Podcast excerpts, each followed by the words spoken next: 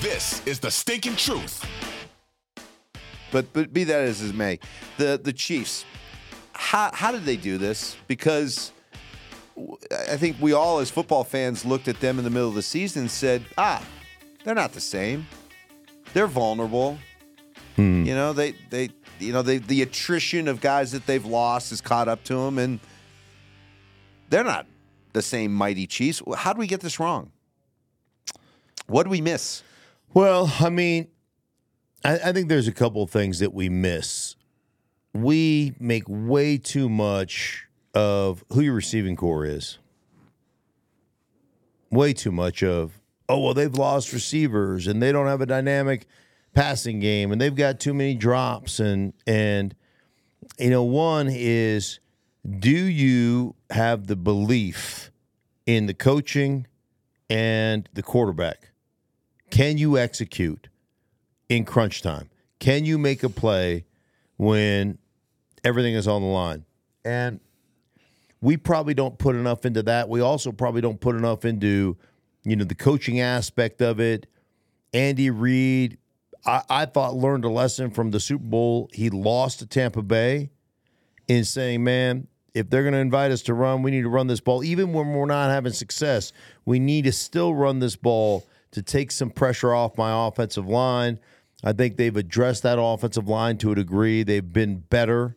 Um, first half, they got kind of pummeled a little bit, but they got better running the football and doing some things, even though they were getting three yards of carry. Staying in tune with that, staying connected to that, I think was a big part of them winning this game.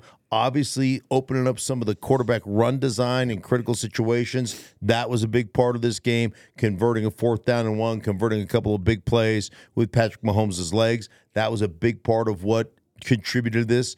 And, you know, at the end of the day, I don't know about you, but in that last drive the Kansas City went down to win this game, you know, Patrick Mahomes crossed over the 300 yard plateau throwing the ball. And I was like, where? When? When did that happen? Right. When did he get that yardage? Yeah, I don't snuck up on you, didn't yeah, you? I didn't Yep. even remember it. So I, I just think there is some belief, some believability, some confidence, some just from that whole organization in general that regardless of kind of where we sit, even though we got dominated in the first half, we'll make the requisite adjustments to give ourselves a chance at the end of a game to win it. And there is nobody, and I mean nobody, that comes close to the Chiefs, maybe in history, of them being able to put together a game winning drive and walk you off. They're just, they're incredible that way. Such a feeling of inevitability, right? For everybody who was watching, Yeah. when they got the ball back and you knew that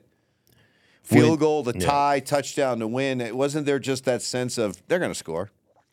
When the Niners had to settle for three points, I was like, well, that's a loss. Mm-hmm. It's just how I felt. Yeah.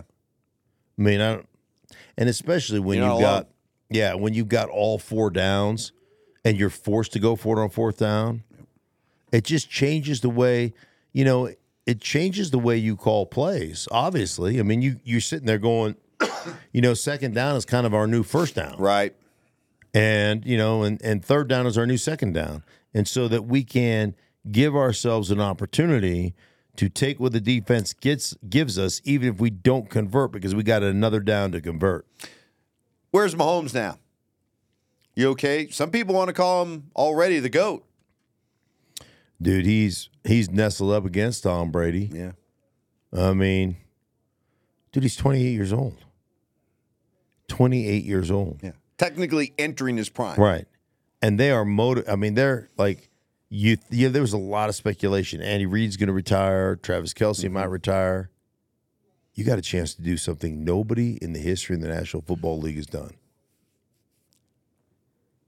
I, I, I, cou- I can't bet against him.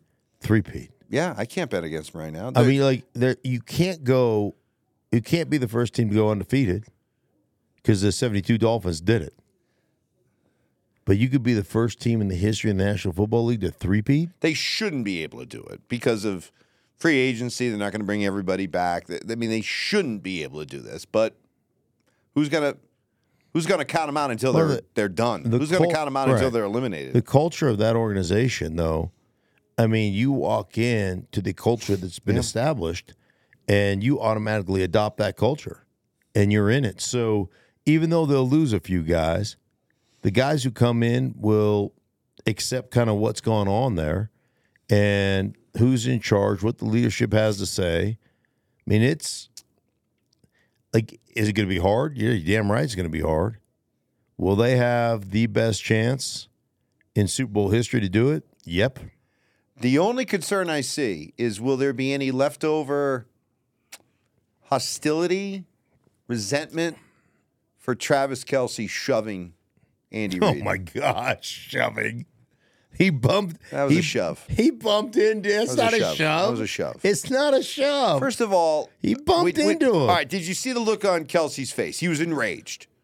Okay, so he showed. First of all, he approached Reid with definitely anger, Malice? anger. it, it was in anger intent. Okay, and then he Uh-huh. he shoves he shoves Reid and also grab Reid at the same time, and Reid still kind of you know? And and if if if if kelce doesn't actually support reid reid goes over. He's knocked down on his back. He's like a turtle on his back.